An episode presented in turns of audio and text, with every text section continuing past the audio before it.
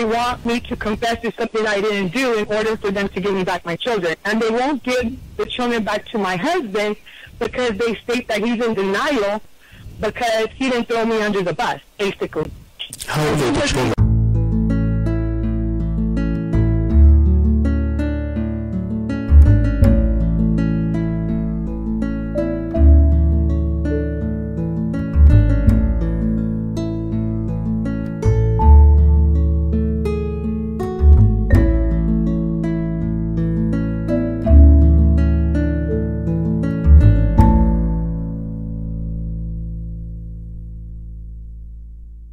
With attorney Vince Davis, and this is The Secret, How to Fight CPS and Win. We're going to take one more call, and it's Felice. I'm not sure where you're from. Felice, are you there? Yes, I am. I'm from California, from Northern California. Hi. Awesome. Do you have a question to ask or story to tell us? I do. Um, my story is really long, but I'm just going to go directly to the question. So I wanted to ask Mr. Davis. Um, currently, we are at the end of our road here in Nortel, and they, the Court of Appeal denied our writ of petition for the termination of reunification services. We've been fighting for four and a half years, and our contested hearing is on February 3rd, so we can set it for a contested trial for termination of parental rights. The children are adoptable. They are with my maternal uncle and his wife. Our relationship is not really well. And at this point, we are going to set up a trial. They denied the county bonding study. They denied our private bonding study. My question is, when I spoke to my county, when I spoke to my public defender, um, the person stated that um, she is going to think about whether or not to bring in the witnesses, which is a facilitator who's the supervised facilitator, and the transporter who has seen my children happy and also crying, having some, some attachment issues. So my question is, isn't it um, her job to advocate for me and bring these witnesses in to establish a record so when I do appeal? And my second question is, is that when can I actually file a civil lawsuit against the county? And do I have a right to file a civil um, rights lawsuit against them based on the fact that they believe that I'm the non-offending parent and they are using medical medical documentation to basically say that I hurt my daughter, but I never admitted to that, and there were no, never no criminal charges. So basically, they want me to confess to something I didn't do in order for them to give me back my children. And they won't give the children back to my husband because they state that he's in denial because he didn't throw me under the bus, basically. How old are the children? How old are the children? When they removed my first daughter, she was eight months, and they took the second child after she was born two days, based on the based on the Welfare Institution Code Subdivision J. Okay, how old are they now? Five, four, and five? Um, no, one is three and one is four. Okay. So who has the children right now? Uh, my maternal uncle and his wife. And you don't get along with them right now? Right now, they, they put a string. The county has put a string on our um, relationship, and I don't know if I should ask my attorney for a post-adoption agreement because they're saying they don't want one.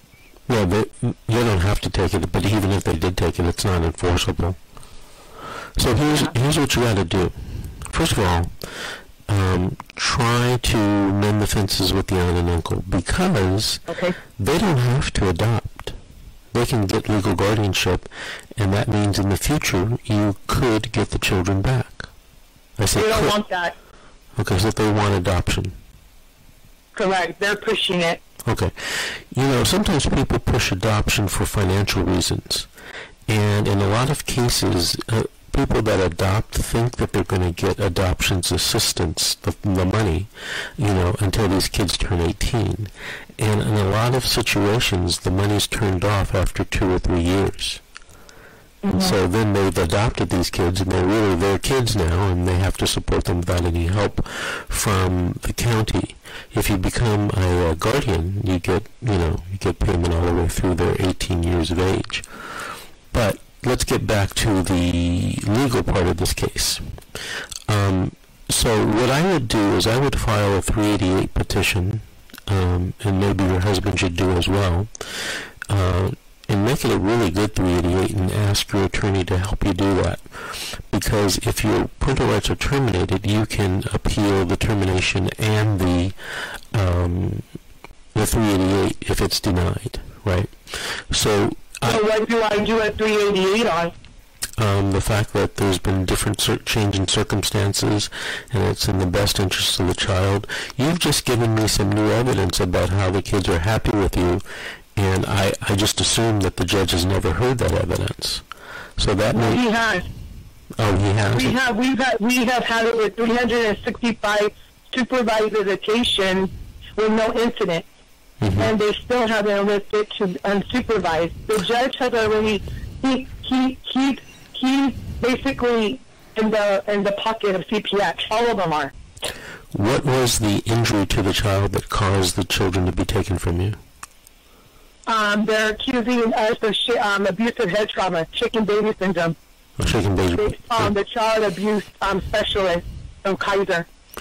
So, d at the trial, did you have an expert to testify on your behalf about why? We had two top dogs, Dr. Stephen Gabayas and Dr. Gulinik, one of the top, the top specialists in SBS, and they basically disregarded their uh, testimonies and said they were flat out liars Did you and did that they were going to go with their county.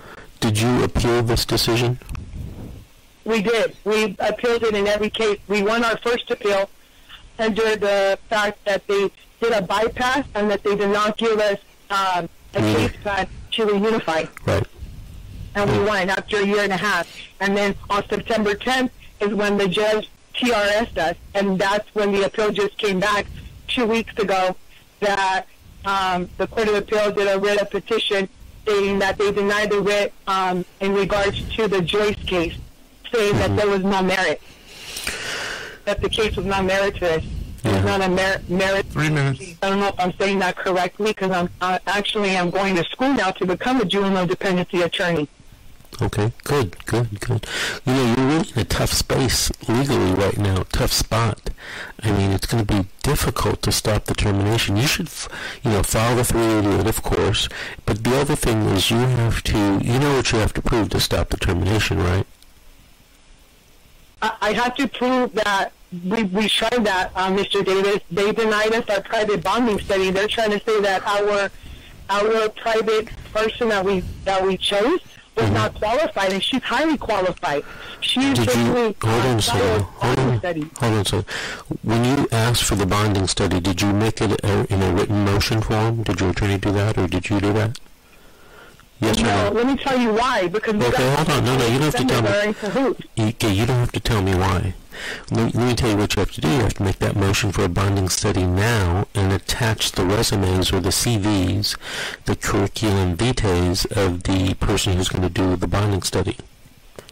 And We did give them the curriculum vitae, and the judge said he even looked it up, and he's like, "What? What is this person going to tell me in four hours after the children have already been in in the custody of the of the family for four years? They're not going to be able to tell me anything. That may I'm going to deny it." That may that may be a very good way to um, issue on appeal if your rights are terminated. But I, if I were you, I would try it again in written form. The other thing that I would uh, do is tell you is that you can try to. It's difficult, but you can try to prove the relationship between you and your children. Uh, such that it would be detrimental to them One to minute. terminate your um, your parental rights.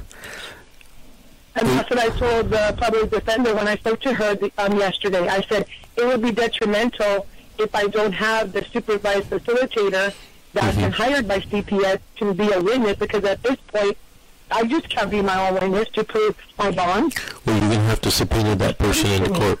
Hey, Celeste, you're going to have to prove that person. I mean, bring that person to court, subpoena them, have them put on the stand. Hey, Celeste. Yeah, but I, she doesn't Celeste, want to- hold on. Celeste, my engineer's telling me we have to go. I want to thank you for calling. Thank you for listening. Give us a call in three weeks and an update. This has been The Secret, How to Fight Child Protective Services and Win. We'll see you next week on the radio.